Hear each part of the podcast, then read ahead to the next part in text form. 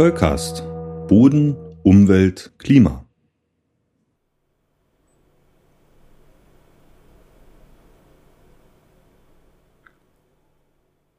Zollcast Folge 36 Catena und Chronosequenz.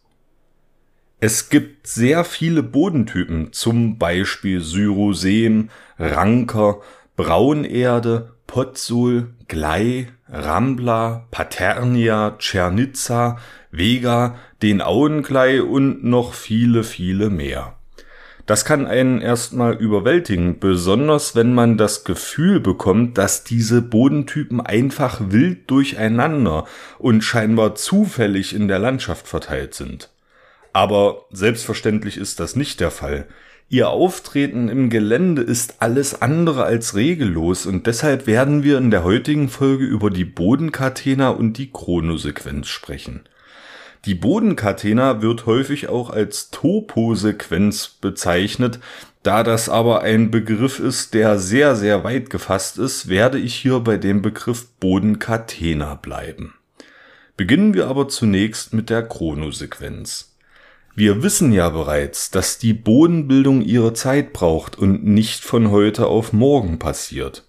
Zunächst müssen Verwitterungsprozesse stattfinden und Organismen müssen sich ansiedeln, bis aus einem Festgestein ein Boden wird.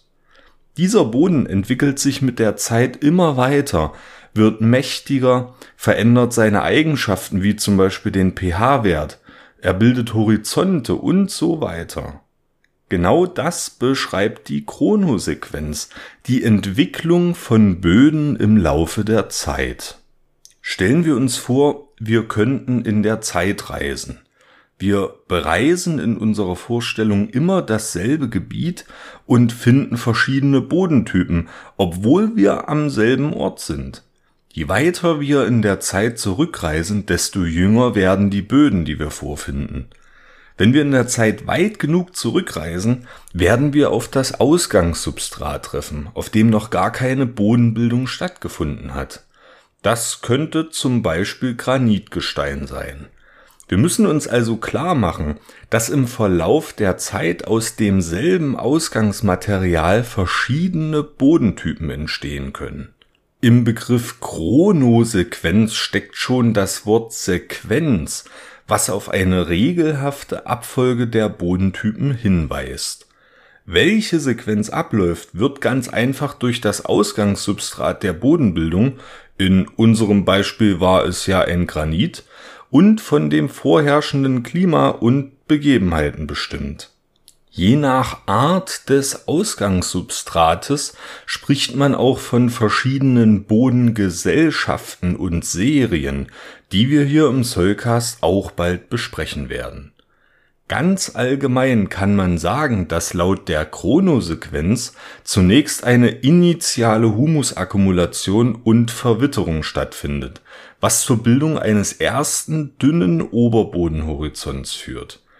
Es folgt eine weitere Humusakkumulation und Verwitterung sowie Prozesse, die stark vom Ausgangssubstrat und Klima abhängig sind und schließlich zu einem Unterbodenhorizont führen. Okay, jetzt könnte man ja meinen, dass der Planet Erde an jeder Stelle gleich alt ist und dass alle Böden somit auch gleich alt sein müssten. Das ist aber ganz und gar nicht der Fall, denn es bilden sich ständig neue Böden, zum Beispiel nach einem Erdrutsch oder auch in Bergbaufolgelandschaften. Aber auch großflächige Ereignisse können die Bodenbildung wieder auf Null setzen, wie zum Beispiel die Weichsel-Würmkaltzeit, die erst vor etwa 12.000 Jahren endete und während welcher riesige Eisschilde die typischen Glaziallandschaften formten. Die Chronosequenz zeigt uns also die aufeinanderfolgende zeitliche Entwicklung von Böden. Es ist aber wichtig zu beachten, dass diese Bodentypabfolgen nicht immer auf der realen Landschaft vorkommen, da sich die Bodenentwicklung aufgrund unterschiedlicher Umweltbedingungen und Prozesse an verschiedenen Standorten unterschiedlich entwickeln kann. Zu nennen ist hier die Bodenkatena, die einen großen Einfluss auf die Bodenbildung und die Verteilung verschiedener Bodentypen in der Landschaft hat. Bei der Bodenkatena oder auch Toposequenz handelt es sich um ein ähnliches Prinzip wie bei der Chronosequenz. Sie beschreibt wieder eine regelhafte Anordnung verschiedener Bodentypen im Gelände, welche jedoch im Gegensatz zur Chronosequenz nicht von der Zeit abhängt, sondern von der Lage im Gelände der sogenannten Reliefposition.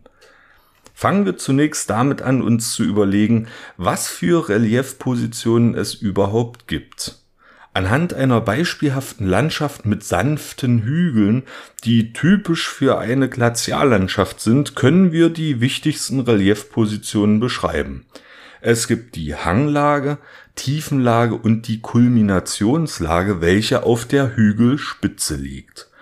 Diese Positionen können sehr genau beschrieben werden, denn beispielsweise Hanglage ist nicht gleich Hanglage. Es gibt den Oberhang, den Mittelhang und den Unterhang. Außerdem gibt es die Hangschulter und den Hangfuß. Es kann sich zum Beispiel noch um eine Zentrallage oder Randlage handeln. Wenn man die Position im Hang beschreibt, würde man natürlich auch den Hang selber beschreiben. Dieser könnte zum Beispiel konvex, gestreckt oder konkav sein und ein Mikrorelief aufweisen, was zum Beispiel rillig oder stufig oder auch glatt ist.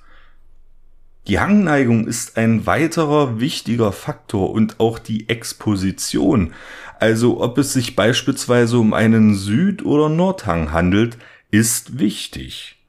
Das waren jetzt nur Beispiele für die Beschreibung von Hängen und Hangpositionen. Aber wie gesagt, es gibt noch die Kulminationslage und die Tiefenlage, die wir uns jetzt aber sparen, da das reicht, um zu verstehen, dass die Reliefposition von großer Wichtigkeit ist. Aber warum ist die Reliefposition so wichtig? Das ist eigentlich ganz simpel. Es geht um Abtragsprozesse und Auftragsprozesse. Diese werden durch die Schwerkraft angetrieben. Im Relief gibt es also Positionen, welche durch die Einwirkung der Schwerkraft gepaart mit Niederschlägen, Abflüssen und Wind Abtragsprozesse erleben. Das Material wird dann an anderer Stelle wieder aufgetragen. Für den Boden bedeutet das, dass an diesen Positionen Bodenmaterial abgetragen und an anderer Stelle wieder aufgetragen wird. Typische Abtragungserscheinungen sind beispielsweise Rinnen und Gräben an Hängen und typische Auftragserscheinungen sind Schwemmfächer an Hangfüßen.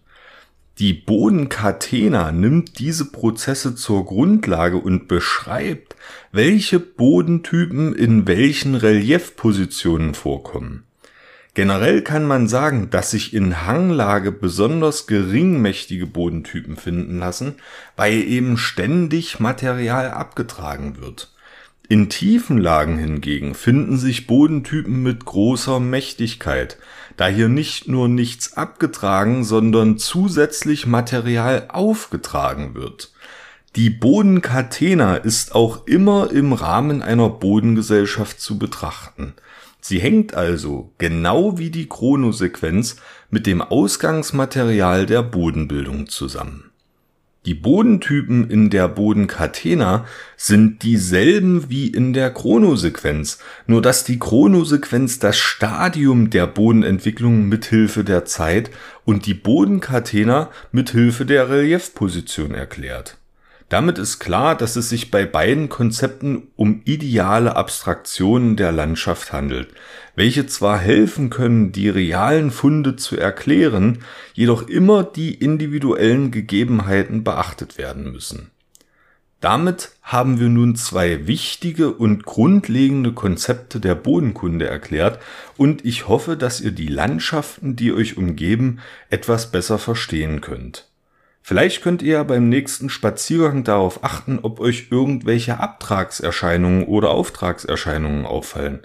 Und natürlich kann ich euch bei jedem Spaziergang empfehlen, auch den Zollcast zu hören. Bis ihr das erledigt habt, setze ich mich schon an die Ausarbeitung der nächsten Folgen und wünsche euch bis zur nächsten Folge des Zollcast eine schöne Zeit. Der Zollcast ist für euch kostenlos und das soll auch so bleiben. Ihr könnt uns dabei helfen.